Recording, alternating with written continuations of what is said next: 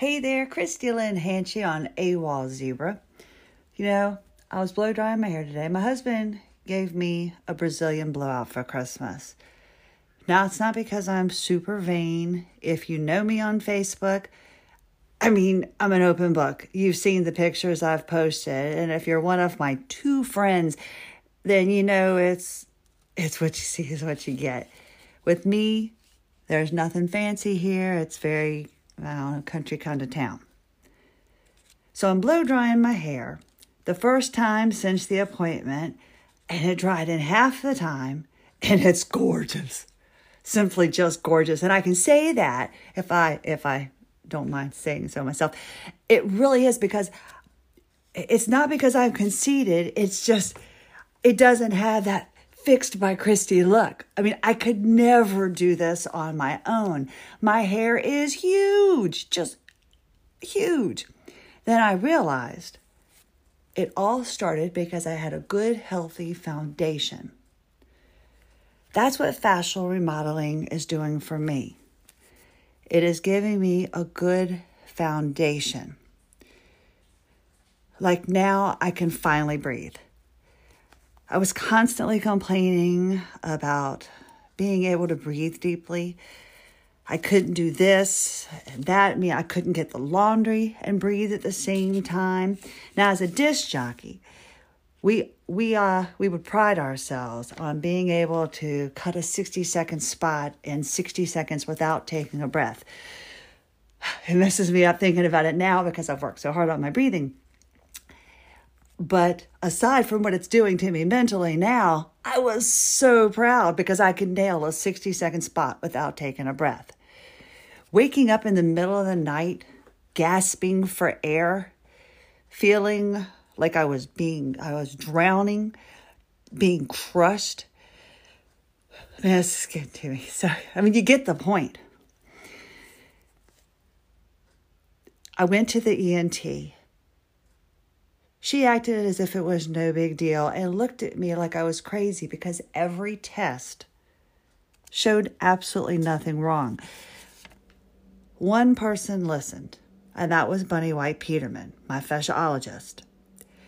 Adhesed fascia was blocking my sinuses, and that came from me like, you know, furrowing my brow while wincing in the pain that we're in all of the years of rib subluxations that damaged my fascia without me knowing. When those adhesions got released in my abdomen and my ribs and my sinuses, I can now breathe to the full capacity that I'm supposed to. It's no longer stuck in my chest. It's no longer causing me not to be able to use my vocal cords. Phew, feels good to be able to take a deep breath. Wow, that does. That feels good. When I take that deep breath, I feel less pain.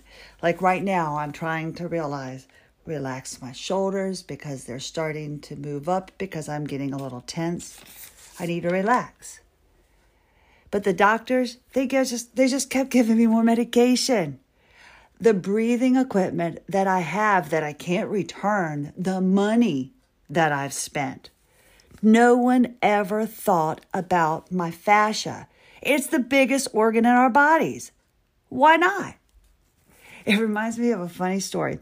At least to me, I have a very short attention span, you'll find out. But this, this woman that I used to work with, she told me I was the first adult with ADD that she had ever met. Now, this was in 1989 a lot of things happened to me in 1989, but this was in 1989 before ADD was so well known. And I'm like, well, not sure how to take it. Thank you. Thank you so much. And now that I think it was an insult. I think it, it was, wasn't it? I mean, I think she was insulting me. I'm just, I'm a lot for people to, how rude.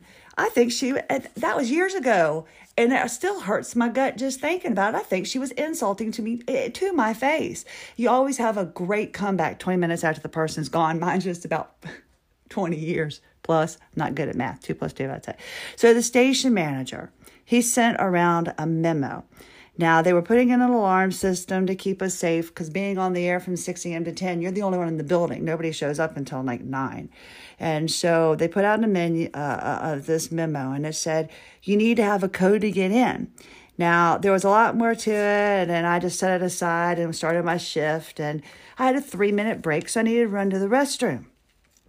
I got stuck inside. I could not get out. I kept entering my code. I did everything I was supposed to do, and I could not get out until the next person came into work. I didn't finish that memo. The very last line said push the exit button on the left to get out. Ah, instructions that if I had followed and read, would have saved me the misery of having to find a cup. Neither here nor there.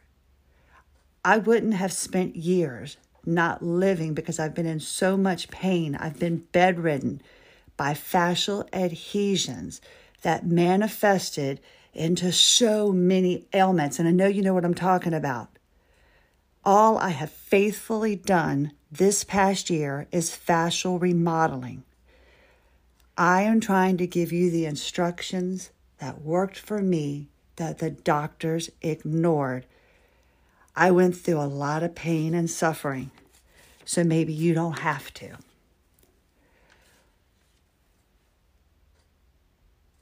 Why will the medical professionals not consider our fascia as a source of our pain?